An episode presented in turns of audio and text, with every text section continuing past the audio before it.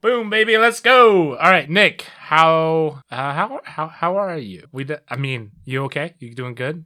Having a good that- start to your June. Uh, okay, Jeff. Have I ever told you about my childhood? Let's start. This is how we normally start. I think. I think so. I think we start with like you know the psychological breakdown of like our week, right? So, anyways, Mm-hmm. I was born on a windy day in October, right? So, really, uh, when did uh, do you feel like that changed who you are today? no, Jeff, you're supposed to you're supposed to cut me off. This is, your job is to cut me off.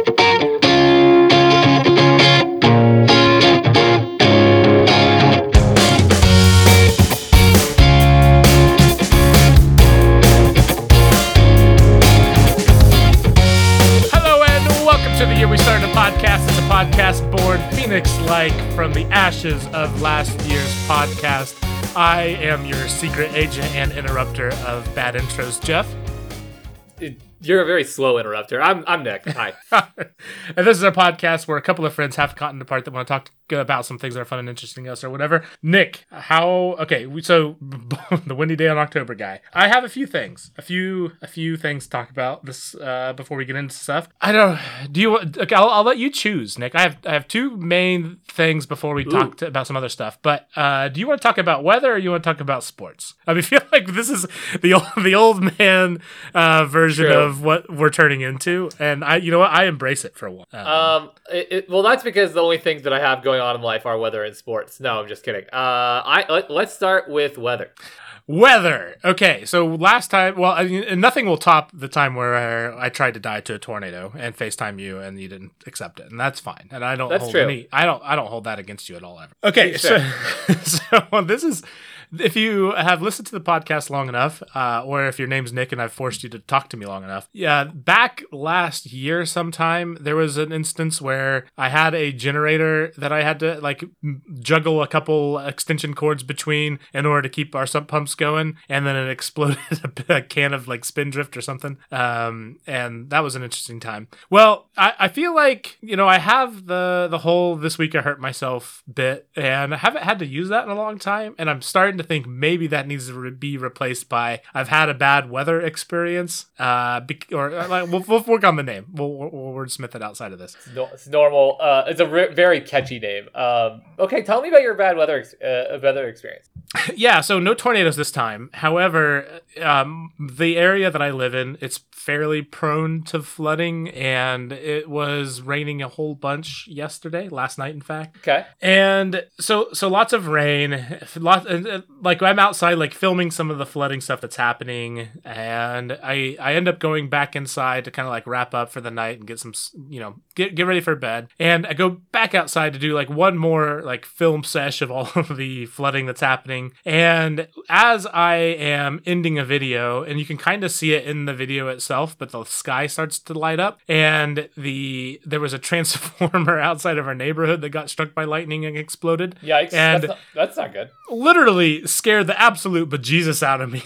um, that's very loud. That's actually the second time I've been outside uh, observing lightning and I've se- witnessed a transformer uh, explode, which is, I, I feel like you only get so many of those before, I don't know, something, before it's you.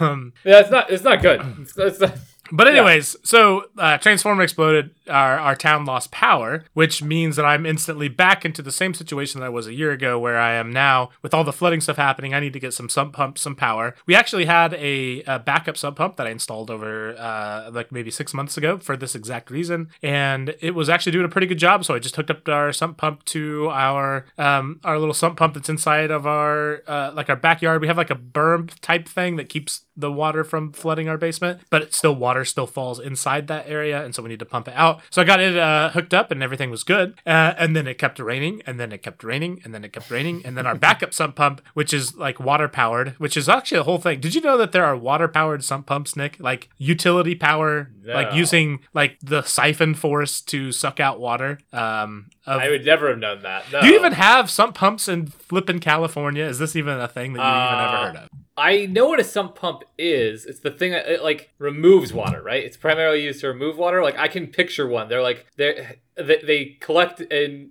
hold water but then remove them, right? But I I, I don't have a basement, Jeff. Like why I don't know. Well, you don't have to have a basement to have a sump pump for for my Okay. in, in, in my defense, but depending on like Well, where the okay, water the table better- is, and I, I think the the real reason I I'm less aware. I feel like I feel like my in laws have this in Pennsylvania. Like at some pub, I like googled it when you asked me. I'm like, Yeah. yeah. I know what that is, right? I'm like, yeah, it's this thing. It's that little hole is in like a basement. yeah, Um, I may I may have had one when I was a kid in Massachusetts, but I live in a place where it rains like literally like ten days a year. You know what I mean? Like I'm I'm the worst for this. I, I we're, I've been in a drought since I was 18. You know what I mean? Like okay, real real quick, your your current location. Can you Google what your uh, rainfall per year is?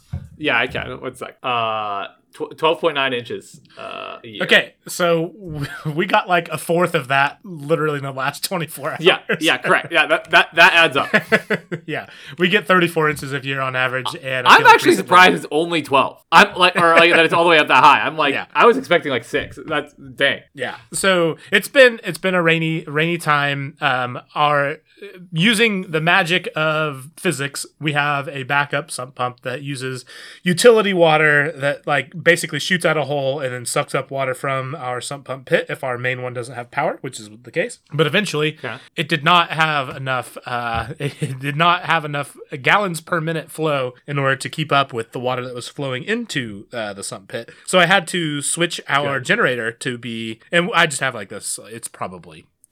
15 20 year old generator. It's a little baby Good. guy. And i only had so much gas too. So it was it was a it was a rough uphill battle that we were facing. Um we ended up switching that over to our main sump pump so it could try to catch up. And it did an okay job but literally ran nonstop for probably 10 or 15 minutes. And then our generator died and this is like at uh at this point it's like midnight which is not great. No. so end up having to uh wake up my father uh who lives only a few minutes away uh, which is just always great. It's like hey hello i've called you at midnight. Uh please i need you to do some things in the middle of a giant storm. And i have him come over with a generator. He has i don't know a handful of generators um that's the benefit of having parents close by is they have everything and so comes over and we end up um getting everything hooked up and pumping out all of the water from sump pumps and uh, outside in our little basement, little water fortress uh, to keep things from flooding. It was one of the most bizarre things. I'll send you some pictures later, but um, yeah, we survived. I did not get to go to bed though for a very long time, uh, and then literally This Nick, sounds like very, very frustrating and annoying. I'm sorry. yeah, no, it was it was you know what's you know what's beautiful about it though, Nick. Talk we we got everything all like caught up, so like the sump pump was caught up, so it could actually turn off and like fill back up and then pump it back out like it, how it's supposed to work. Good. And um, I got all that settled, and I finally felt comfortable enough uh, to go back to bed. At this point, it's like 1.30 or two o'clock in the morning, and I swear I closed my eyes only to have them ripped open by the lights turning on because our power came back on. And- like perfect timing. perfect timing. I just went to bed and then I had to get back up and then I had to like, you know, turn off the generator, unplug everything, plug it back into all the normal stuff. Um it, it was just it was just so fitting. Like I've gone through this entire night, woken up everybody that I could have possibly have woken up, uh monitored things, watched water with floodlights, just making sure um it, it all was being taken care of. Feel good, lay down, close my eyes immediately. And Every no. light in the house that was on when the, we lost power originally. Just absolutely blinding. And thankfully, the lights have been out for a long enough time that even before you fell asleep, you're probably very accustomed to the dark, which is really nice for when it abruptly changes like that. That's pretty convenient. Oh, and you know what's even better is like definitely the kids don't notice at all that all the lights in the house Yep. turned on, right? Like Nope. definitely not at all. Nope, nope, nope. Um, all right, so sports, Nick. Do you? When's the last time you have legitimately taken on a sport that you did not watch before, but then became interested in, uh, or is this even an experience that you've had in the past, you know, recent years? Um, I mean, biking kind of, I guess, was I, I kind of like just jumped in two and a half years ago, a little before the pandemic. Um, I didn't realize that was that recently. That's yeah, I mean, I I uh, I'm, I goofed around with BMX uh, bikes as a kid, but not like seriously or anything, and it kind of fell off for like ten years. Um, and then I I go through moments of like really caring about like like I, I watched all the the fourth quarters of all the the Chiefs games uh, in the playoffs. That's not to say that I cared, but I was just like, or not that I not to say that I didn't care before, and not to say that I am like a big fan now, and I'm not like I, am not on top of anything with football. But for a moment there, I was like, oh shoot! Yeah. And it, it happens. I guess that that same similar experience happens. I think with like the Olympics every now and then, right? Like you like get invested in a thing, and you're like, oh man, I can't wait to see who's gonna win. Uh, you know, this this year is uh whatever, you know. So um, just but nothing big. I haven't I haven't like fallen in love with a sport out of nowhere except for biking in a long time. Why do you ask? Well, uh, you you should be able to guess this because well, I said it in our text earlier this week, but um, Nick, I've I've never if you would have told me this a year ago or any time before then that I would have been into this, I would have been very surprised. But I have weirdly and not even just me. And I feel like at this point in my life, it does have to be kind of a joint thing. Uh, my wife and I have gotten into Formula One uh, over the That's past right. month, and it's so so. Okay, are you aware that there's a fairly popular uh, Netflix series about Formula One?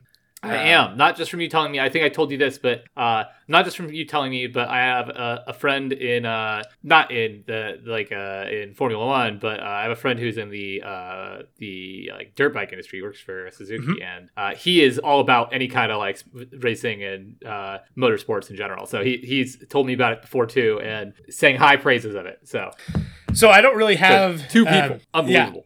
He- unbelievable. I so how we got into it was through the Netflix series and just like hearing people get into it through the Netflix series. Yes. And and I've, what I've always heard that I th- I, I found appealing was it's not about the racing per se. It's more about like the science and strategy, and then a little bit of the drama uh, about around the whole sport that is the interesting part. And because like that's always been the thing. Like I've never. I mean, I'm not a car guy. Like I don't. I don't like. I Me, I've me either at all. Yeah. I, I currently I I have two cars that are my options to drive on my side. So I have a a car that is now 8 years old and a car that is uh, 18 years old. Or truck. My truck is 18. So like obviously I do not care about vehicles broadly speaking. Um not really a thing that I I am too worried about. But Nick, I will tell you. First off, these people are highly highly skilled. Two, their teams are just the amount of work that goes into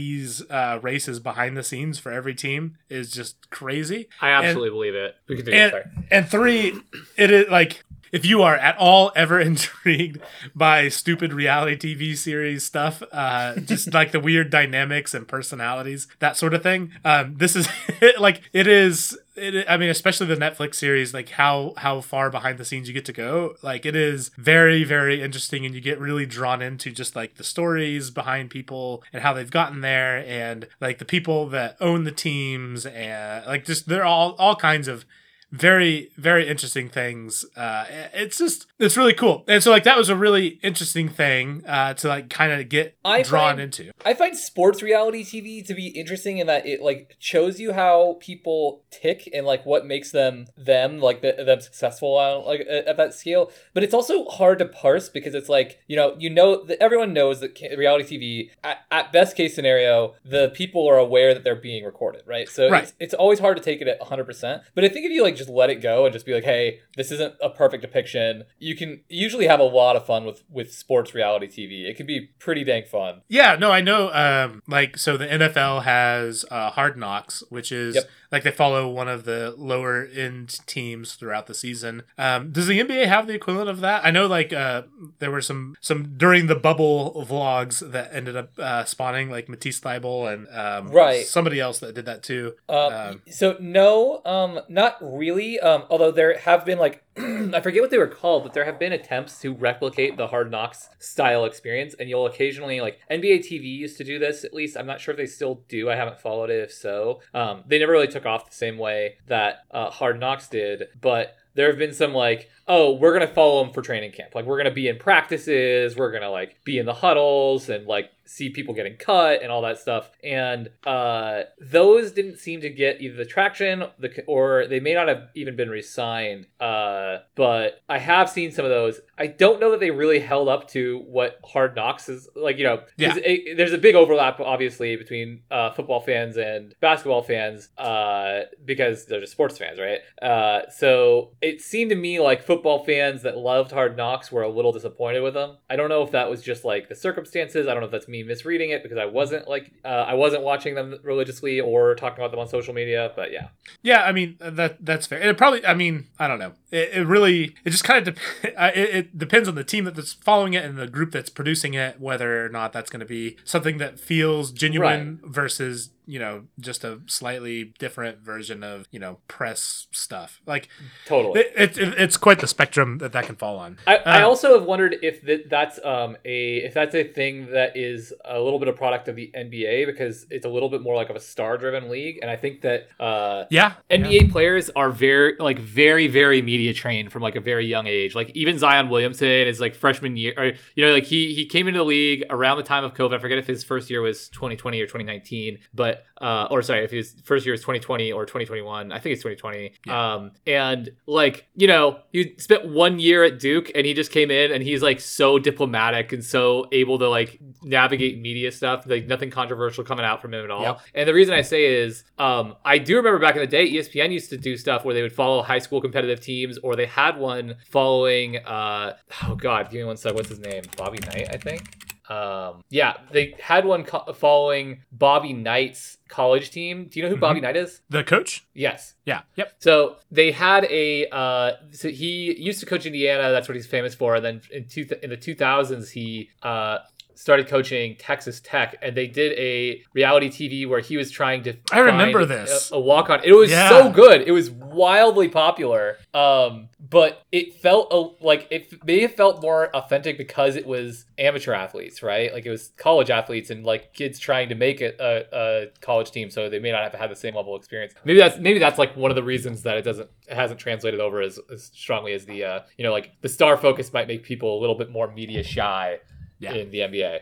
Sorry to go off the, the edge there. No, no, it's really interesting. Honestly, we could talk about that. I, I, I, I do want to to steer it back just for a second though, because I my main thing I want to talk about. I want to I want to make sure we leave time for it. But um, I here's here's the reason why I wanted to bring all this up. Uh, so I I got into we've gotten into Formula One uh over the past few weeks. I've never watched a Formula One race live, and Yeah. we had uh this most recent Sunday. So we're recording this June first. Uh, this would have been like May 29th or whatever. Um, there was Monaco, uh, which is the m- one of the most, or if not the most famous Formula One track uh, or race that happens in their their little circuit. I don't know all the right actual terminology yet. I'll figure it out.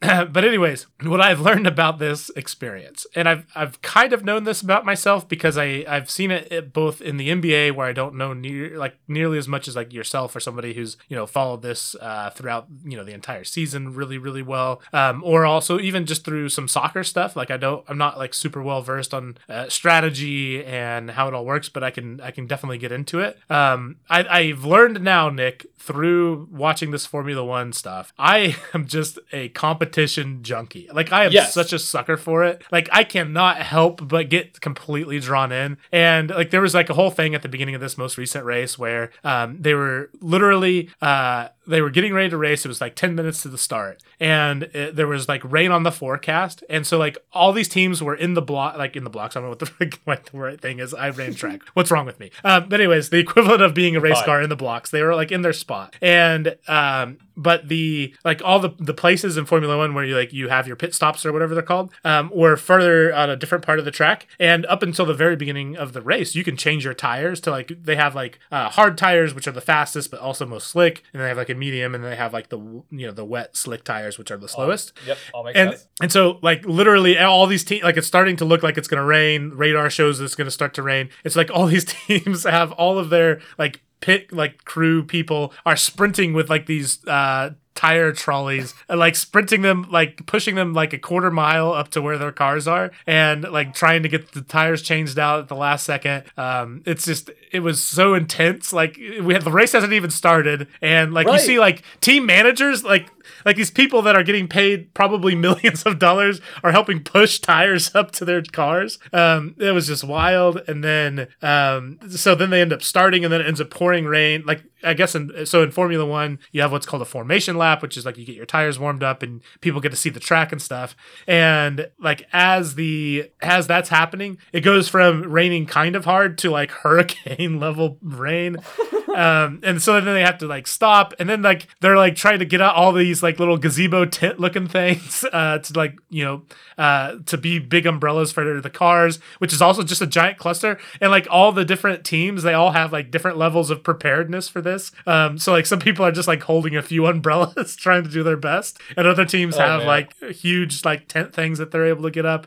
Um, so there was like all this craziness at the start, um, and and then like just the actual race itself when it actually finally started, which took a while. Um, just like the conditions of the track changing so much throughout the the race, and um, and, and like there was one guy who ended up being really sl- like middle of the pack, but ended up being pretty slow. But it's really hard to pass in Formula One, and so ended up like separating the pack so much that toward the very end of the race, the they were getting ready to lap people at like literally the Oh, last few laps, which caused traffic, which caused drama and etc.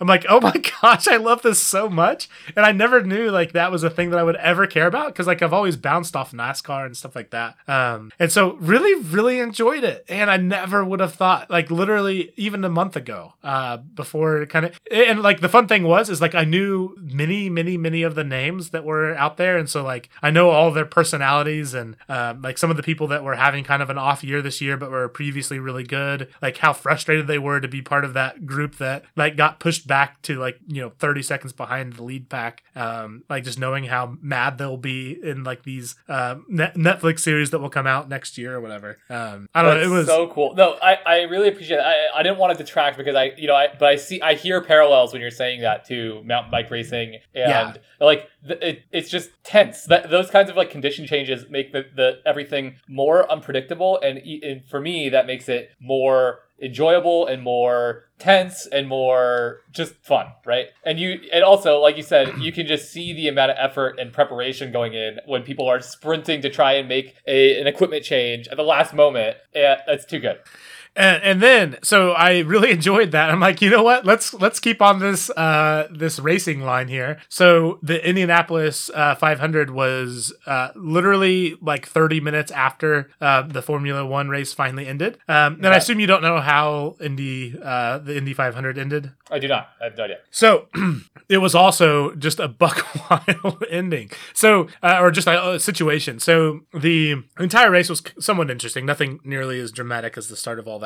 Um, But there was a, a former Formula One driver who has now moved over to race in um, IndyCar racing, and he uh, and I'll just do the spoiler. So he ended up winning. He was the lead person going into the um the last probably 20 laps or so he was in the lead and at that point um like when he overtook it was like really competitive but he had actually like really separated himself from the pack going into like the last five laps to the point where they were talking about how frustrating it must be for like you know second and third place where you know they didn't have any genuine hope to to try to overtake him because he was so far ahead right um, and then there was a crash. And I'm not sure if you're aware, Nick, but if there's a crash, you go under a red flag if it's bad enough, so they have to clear the track, which means everybody has to um, to go into the pit lane, and they're all at that point. There were like the leads don't matter anymore. Like everybody's smashed up against each other again, and that happened Oh. with three laps or four laps to go, and he was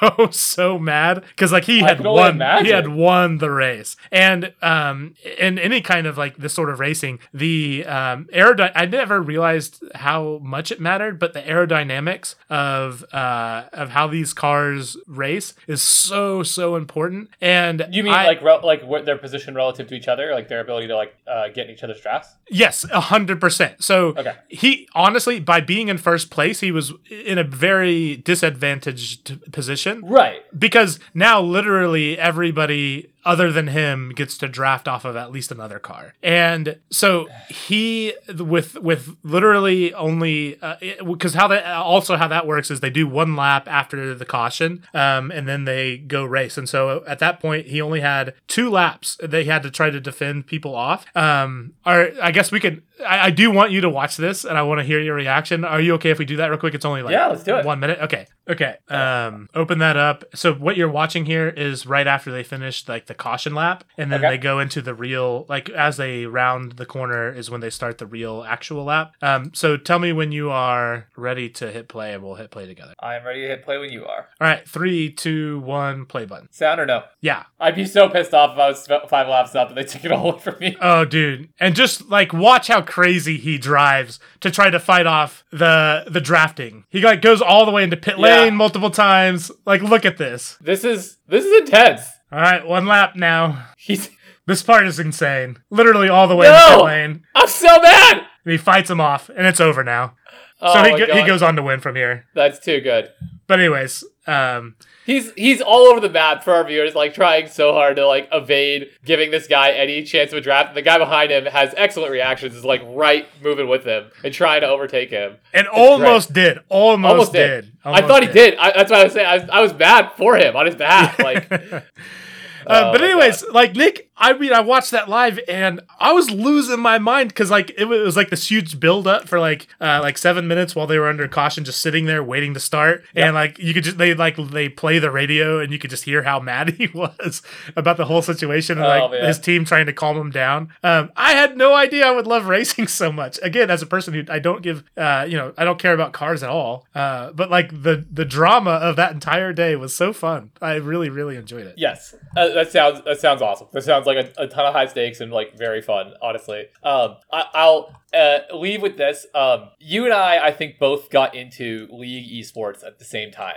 Uh-huh. right? Like we, Yes. we that that really shows that like you know whether whether like we're talking about motorsports, we're talking about like normal traditional uh, athletic sports, uh, or like you and I even got into esports. Like there's a through line of just like if you make competition tense enough, you raise the stakes enough, and people are invested enough, like it is wildly impressive, and it these people push each other so hard that it almost always becomes a very competitive, awesome thing that can be that has all the investment of the athletes and it has all the like drama and tension that you want from a sport. So yeah, like if, if you're like I, I got nothing but respect for any competitor at any any kind of competition. I, uh, this is nuts. Yeah, and I'll, so I'll, I'll close this segment out with I do think that that sort of thing. I mean, there's there's lots of uh, cons when it comes to uh, you know just media and our exposure to all of the things all of the time. But being super excited about an Indy, race or F1 race or uh, you know worlds for League of Legends and like screaming at the screen uh, for that sort of thing, I will take that all day over the alternative uh, that the you know our our ability to have our attention taken by just all the different things all the time. So Yep, I yep. for me that made me it was that's a good fun innocent and happy I'm happy for it. Uh, whereas a lot of things you spend a lot of time on it maybe don't feel so great, but that one I I genuinely enjoyed all that. So it was it was good. Turns out there's lots of cool things out there that I didn't know about. So Yep. Nick, uh, Jeff, you- I have a topic, but I think like we're 30 minutes in. I think we should go to your topic because we we had a good co- talk on that. Okay. I can do my topic. I, I'm happy to do it, uh, but I think your topic sounds more interesting just based off of the the title here. Okay. Uh, would you? Uh, I'll I'll accept. Uh, can you intro uh, this segment? Y- Yeah, it's um. All right, guys, it's uh space stuff time. It's space stuff time. Here we go. Let's go. go.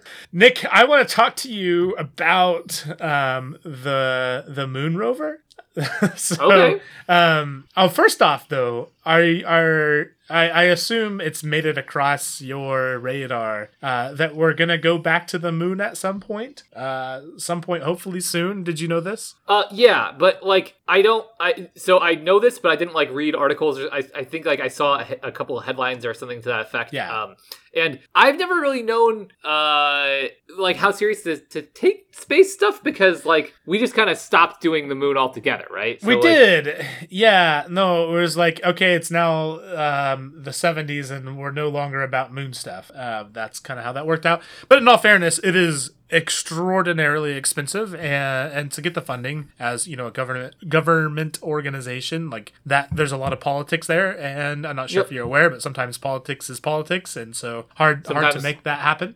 Oh, huh, okay. Sometimes Occasion- there's occasionally yeah, sometimes some disagreements. Um, but no, I a couple different things came across my radar uh, from the the good old moon days um, of the 60s and 70s, and uh, I just I found the whole moon rover uh, stuff so fascinating, and I just wanted to talk about it. Um, and uh, Well, so okay, so let's talk. So, like from the get go, like when we were originally starting to figure out um, our our moon plans, there was a ton of stuff that ended up getting uh, developed, uh, like just doing some some R and D on how we can maybe drive around on the moon. And there there are lots of weird things out there, and there's like uh, multiple companies that were trying to make it happen.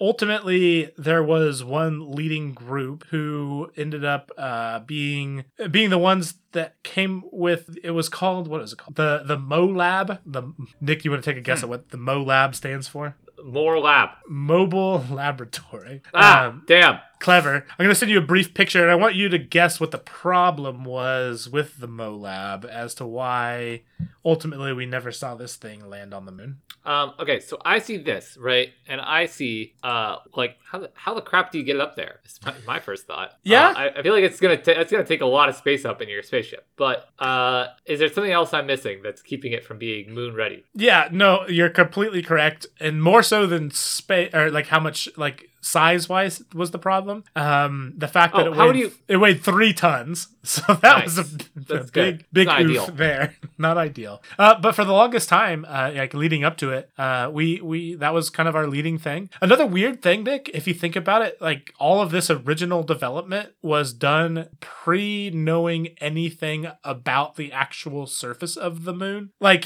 that's like the hubris there, and I respect it. Like don't get me wrong, I don't I don't give that as a negative, but like just the confidence that we could develop a a vehicle having no concept of what was actually going to be there when we, we had ideas. Don't get me wrong, Yeah. but it was a completely blind idea. Like we we did not know. We just knew that it seemed like lots of craters and stuff. But other than, outside of that, not not a lot of not a lot of ideas. Not a lot of knowledge. Okay, that's interesting. I didn't know that we were, we were like that out of the loop. Yeah, no, I mean, it was truly a, uh, a- an like the whole Apollo uh, series of missions from Apollo One forward. Lots of exploratory things. Because um, now, by the time we actually landed a uh, rover and landed humans on Mars, or not Mars, whoops, uh, on the moon, we uh, we knew a lot more Uh, about it by no, the time I'm that sorry. happened. We, we we've definitely landed humans on Mars. The the the the SpaceXs of the world just don't want you to know. Okay, sorry. Yeah, yeah, yeah. Okay, so the the problem with it was it was literally going to take an entirely separate rocket to take this uh, rover to the moon, and so it ended up getting scrapped for budget. Okay. Fair enough. I mean, that would be extremely expensive. Um, but the and, and, and I will say also, I need to say their names. So um, Ferenc Pavlics and Samuel Romano were the chief engineer and team leader, um, uh, respectively, for the original MoLab, uh, the, the that vehicle that ended up getting presented. And. It wasn't uh, you know we it kind of looks a little bit silly to look at now but really that was the leading idea pre you know budget cut for the the vehicle. And and so they after having the second shuttle cut they didn't give up. Uh, they basically they knew at that point that they needed to fit it into the existing lunar module uh, so like the thing that the actual astronauts were going to land into. And a- as you might imagine nick there was not a lot of like free space available on that thing. Um, No, I, I imagine that that you're budgeting your space pretty damn hard. at a premium for sure. Um, so there was there was though at, at that point when they canceled the um, the second shuttle and said that wasn't feasible. Um, there still was a one meter by one and a half meter. So uh, for us uh, imperial folks, that's uh, basically three foot by five. Um, Yeah. They there was that much space that was not taken up on the side on one of the sides of the of the lunar lander, and Okay. so so that was what they tried to design something within, which I'm not sure if you can kind of just gauge by the general size of the original vehicle, but that was quite different. Um, what they ended up doing was three foot by five foot sounds like. I mean, that sounds like a child's like a, a child's truck. You know what I mean? right, like Little- my like my son's little Jeep thing that he drives around in our that- there backyard. You, go. you got it better. The the Jeep, the little Jeep, exactly right. Yeah, I'm sorry, but that's like that doesn't even sound realistic. Meanwhile, the one you sent me is like larger than than any commercial, not commercial, uh, consumer truck from like visually. Uh, Right. It's huge. like it's like a, a truck with a giant topper for all your science stuff. with a submarine on top. With- yeah, it's like a yeah, submarine with wheels. yeah. Um, yeah, so quite the difference. Uh, but they didn't give up, and they ended up designing something that would uh, fold in thirds, kind of like how you would fold up a letter for an envelope. Uh, like one axle would fold over into the middle. Um, and Well, then the real other- quick, did they invent a transformer? they invented a transformer. Also, Nick, this is an electric. Uh, this is an electric rover, and I'm not sure if you're aware or not, but like we're still like figuring out electric cars today. Yep, yep. So, I mean, to do this in the 60s is pretty impressive. Um, they, they, but before actually even doing any of the actual engineering of this thing, they had a proof of concept that was um, like a 115th or 120th scale. It was like maybe a foot across. Um, and it was radio controlled and it would fold up in the way that they had described and would fit into the same size of a uh, like a little wedge shape that was the size that was the opening in the lunar module and they they kind of pitched this idea to one of the the the people in charge of part of the the pro the apollo program and they immediately were like all right we we need to like take you to the main guy which was wernher von braun braun wernher von braun Okay. Hmm. I'm gonna I'm gonna feel really bad if I say that wrong, so I'm gonna look at it. Wernher von Braun, I think is the right. Yeah, so so they, they needed to take it to Wernher von Braun, who was the uh, the lead person, the director of the Apollo space program, and he was a very passionate person uh, about space exploration, even before Apollo was even a feasible idea. Um, and so they they they really wanted this to happen, and so they they took a little bit of a theatrical uh, approach to trying to convince him that this was a thing that they should adopt. And so they got a meeting with him, uh, and they drove in via the, the the radio controls. They drove in their little model uh, with like they didn't even walk in first. They literally drove it in and then Fancy. folded it up and then put it in its little space and then they made their pitch for like we need to do this uh, and I he respect it. yeah, like, and that theatrics paid off because he agreed, and literally, this was right as Apollo 11 was launching, and uh, they they agreed that they had 18 months to actually make this happen, so that it could be on board Apollo 15 uh, when it launched. Uh, Okay. th- that that would give them a little bit of leeway to make sure that everything was able to fit and functional going into it. So the the people that originally made weird space submarine thing came up with this other idea, pitched it to the director of the Apollo program, and he agreed. And I think that's awesome. Um, Me too. and, and then so there's there's lots of things that were challenging in the actually like turning it from a uh, proof of concept to a real thing. Like I mentioned before, uh, it was an electric vehicle, which not a whole lot of uh, work going Experienced into that, yeah. EVs back then. Um, Nick, I want you to. Well, I don't know. It's, I hate doing the guessing game, so I'm not sure how. I'll just kind of describe some circumstances. I'm I'm not sure how familiar you are with moon stuff, uh, but You we're gonna go. moon we're- guy. we're gonna we're gonna go over some moon stuff. So the moon r- always faces us the same direction, but it actually does rotate. Um, it just happens to rotate. Well, it's not happens. There's lots of physics reasons why this is the case, but it revolves around us and rotates at the same uh, interval. So every 27 days, it ro- makes one full rotation, and once every 27 days, it also makes a full rotation around us. So it's always facing us, even though it's kind of breaks your brain. But if you think about it in lunar phases, maybe it makes sense, maybe not. There's probably some good YouTube videos about it. Who knows? But what that means is the um, the actual uh, surface that it will be on, despite wherever it is on the moon, will be in 14 days of night, followed by 14 days of day. I mean, as close approximation as you can use those. Right. Um, in the quote nighttime, it is uh, 250 degrees below zero, which is rather cold. And in the nighttime, it is 250 degrees above zero, which is also significant. Um, there were different plans on the actual, and we'll talk about why that specific thing is significant here, kind of at the very end of why all this is exciting. Um, but yeah, that's that's a bit of a challenge uh, to to have something that can operate honestly in either one of those environments. Yeah, that's not. Yeah, that's Um, pretty uh, what's the word I'm looking for? Versatile little little machine there. Yeah, you got you got to be flexible and uh, open to change and whatever else uh, the business words are. Um, so the the other problem, Nick, I'm not. So tires were a problem. Uh, can, do you want to take a guess at what would happen if we just took normal tires into space, like your tires on your car? What would? Um, ti uh, you wouldn't be able to have. Would you not be able to maintain air pressure? They would super explode. Yeah. like super super Okay. explode because vacuum and all the Yeah, air would that's- very much that's what I was- not exist anymore inside Right. of a tire. Right. So it's not like is a thi- like that that crazy, but like you literally, I mean, you literally have to change your tire pressure like pretty significantly when you take a bike into the mountains, and you're like, I went up two thousand feet, and you look up at the sky, and you're like, that is a lot more than that away. So Yeah. yeah, like yeah, Yeah. so so that wouldn't work out great. Um, could see that. so we ended up coming up with a a mesh of what was kind of like uh, piano wires, like as far as thickness goes, uh, that were like tightly woven, and, and I, I don't know how to describe it other than like in the shape of a tire, but like you, they would like mold around rocks and stuff, and ultimately just kind of because they were so thick of wire, they would spring back to tire shape after they would go over whatever obstacle Huh. Okay. and fairly fairly durable also uh, and key point they did not explode which was a great great plus right. um, but anyway so they they found up found out a way to like make all this stuff happen fold it all up and the the it all fit and they ended up launching and on apollo 15 they were able to successfully get the the the rover out and start to drive it around and realized that the front steering did not work which that when you're when you're on the moon and steering is a problem you're not super probably like looking forward to driving that thing a whole lot farther because you know there's not a lot of not a lot of AAA options or other ways No, to get back to no. where you were no, it's um, not good.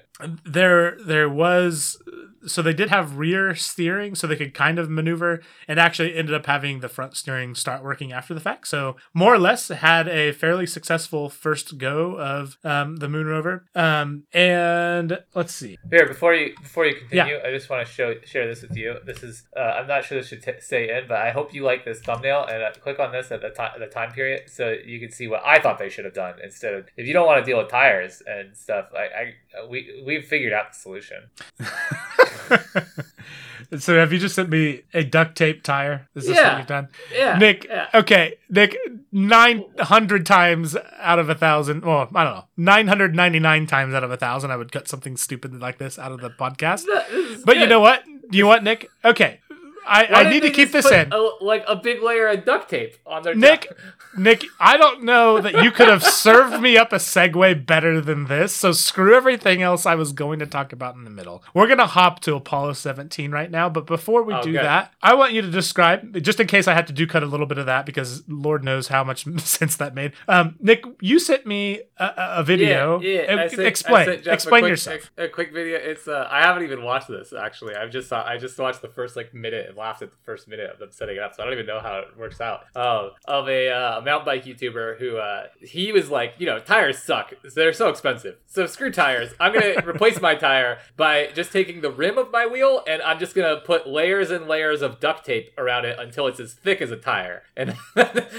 he's got 13 rolls of duct tape around his his uh, rim to create a squishy, uh, you know, a squishy uh, tire replacement. So it, you don't need air. You don't need tires with air that will obviously pop in in the vacuum of space. Sure, get just duct- duct tape. just, just get Okay, giant okay. rolls of duct tape. Okay.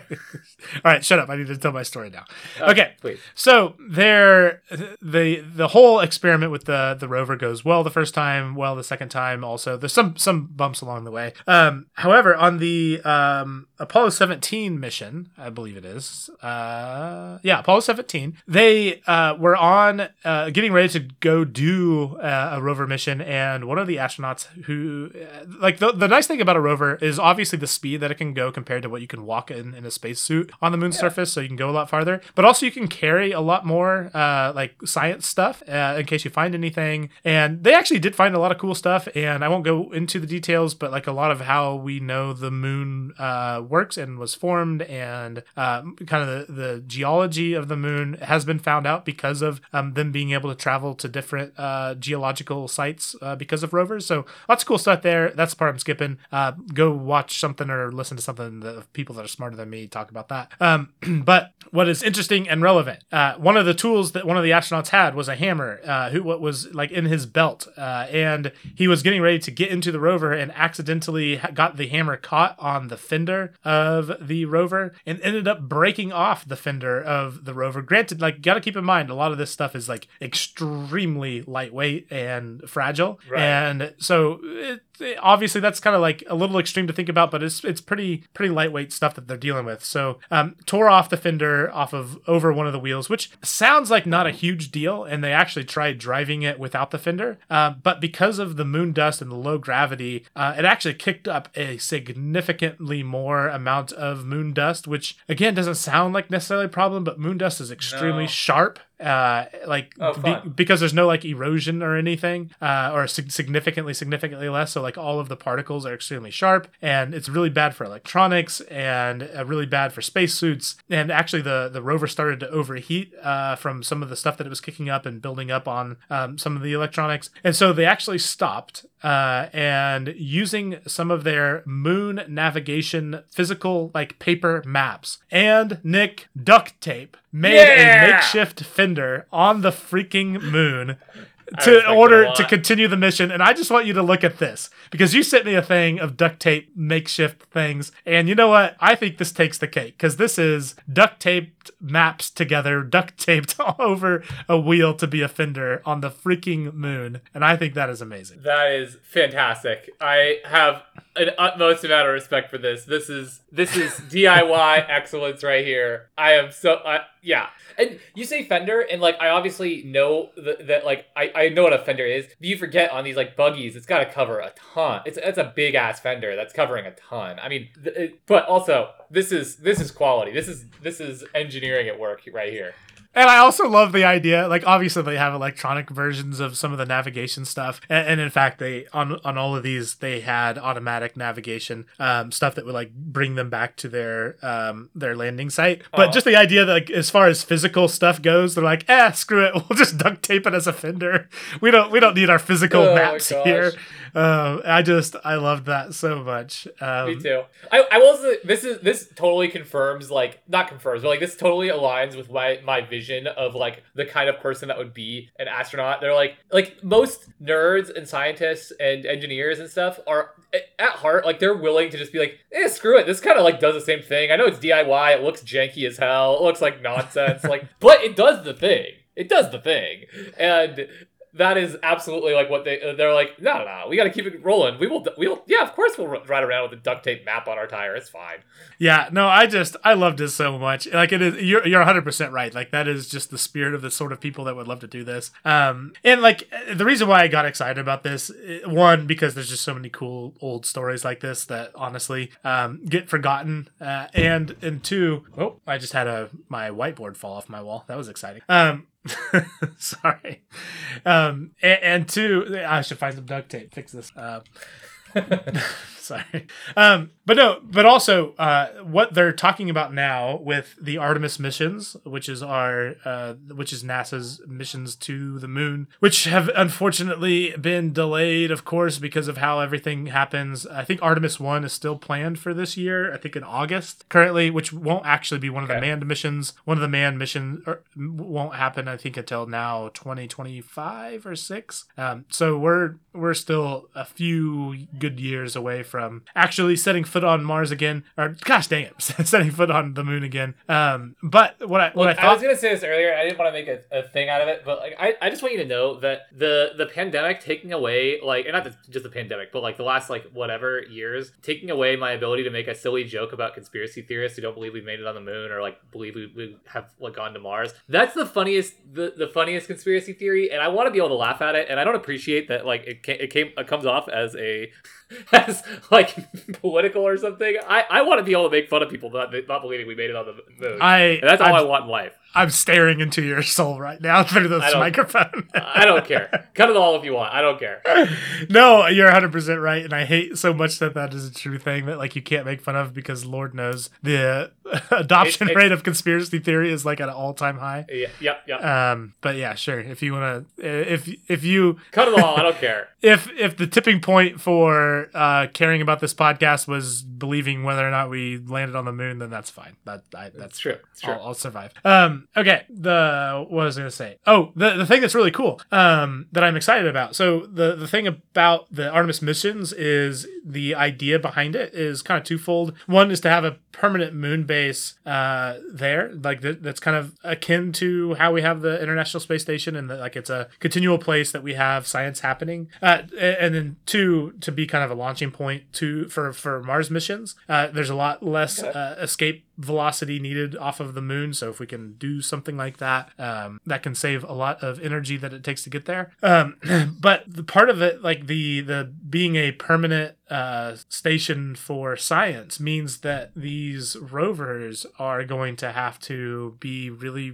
really durable and uh, like just battery technology in general will have to come a long ways in order to support that. Like I mentioned before, 14 days of night and 14 days of day. I mean, 14 days of no sunlight and negative 250 degrees Fahrenheit. Uh, That is not a good thing for uh, No. batteries. Batteries do not do well in cold, and that is pretty cold. And and further, like storing that much uh, to be able to have a, a continuously functional vehicle over that entire time, like just the general energy storage also needs to come a long ways. And so the the thing that I found really exciting about that is like that if we can actually care about this and focus on this and solve some of these problems, like that is going to make battery technology from an EV standpoint and also um, just generally energy sustainability type things be significantly more feasible once we do figure that out. And like that's been a lot of the benefit of a lot of these um, these missions is like you we had to solve some really incredible problems uh, in order to make it happen, and we kind of reap the benefits over the years after the fact. And I don't know, it's like I could definitely see that being the case here. Is I mean, obviously EVs have taken uh, a significant portion of the the market for vehicles Yeah. right now, but like to make them be even you know significantly more affordable and uh, you know actually feasible for a lot of people, uh, that would be super crazy cool. And the fact that we get to figure out how to do that because we want to have people be on the moon, that's even cooler. So there you go. Completely agree. I think it's really interesting how um, technological advancement can be uh, like tangentially related, or they can come as a, a, a consequence or uh, you know byproduct of something that it was not the uh, overarching goal or whatever. And I've, I've heard that a lot about space travel in general, like that, like you know, space, like don't like we use. Uh, I think you have actually probably talked to me about this, but don't we use a lot of um, uh, oh, don't we use similar like tech for uh, or suits for firefighters as like stuff that was uh, developed because of uh, the Yeah. suits we use for uh, astronauts, right? Like I think that's really interesting and cool, and that's part of the thing about science is like you know a, a step forward in one field can mean a lot for a lot of people in a, a lot of different ways and ways you might not even be able to predict, right? So Yeah, it's really like cool. it- I mean, it's amazing because you get to learn a lot about like the space side of things, but also to survive in plus or minus 250 degrees Fahrenheit. Like, there's a lot of tech that has to be developed for that to be Right. something that people can survive in, and obviously that is beneficial for various reasons here on Earth too. So. Love it. But anyways, Agreed. yeah, lunar rovers are cool, and I hope to have another cool one soon. Hopefully, things don't get delayed forever. Also, Nick, we won't talk about it, but James Webb stuff. I swear, I, I always say it's going to be soon, but it's going to be soon. We're going to have more cool stuff. But yes, I'm, I'm Soon, stoked soon. on James Webb stuff. I, I want that update. I want Yeah. to. That's actually what I thought this was going to be. I was like, oh, did I miss something? So Nope. there you go. No, not yet. All right. Um, let's let's wrap this. Nick, uh, if you would like, we have our Patreon only podcast that is about the NBA, uh, at least half the year. Uh, if to you be. seems to be, we uh, made some predictions. We did better this time than we did last time. Hey, Uh, hey, uh, and coming up soon is going to be even more fun stuff because it's going to be the finals. Finals start soon, Nick. By the time the next episode comes out, it'll be even more final stuff. So uh, I mean, final start tomorrow, Jeff. So tomorrow, for- Thursday yeah, for- at seven something central, I think. Yep. So for uh, I think Let's make sure we get the time right for this episode that will come out after it happens. Gotta gotta make sure we dial in the time for everything. Yeah, but more uh, uh, more importantly than the timing is uh freaking uh so th- uh,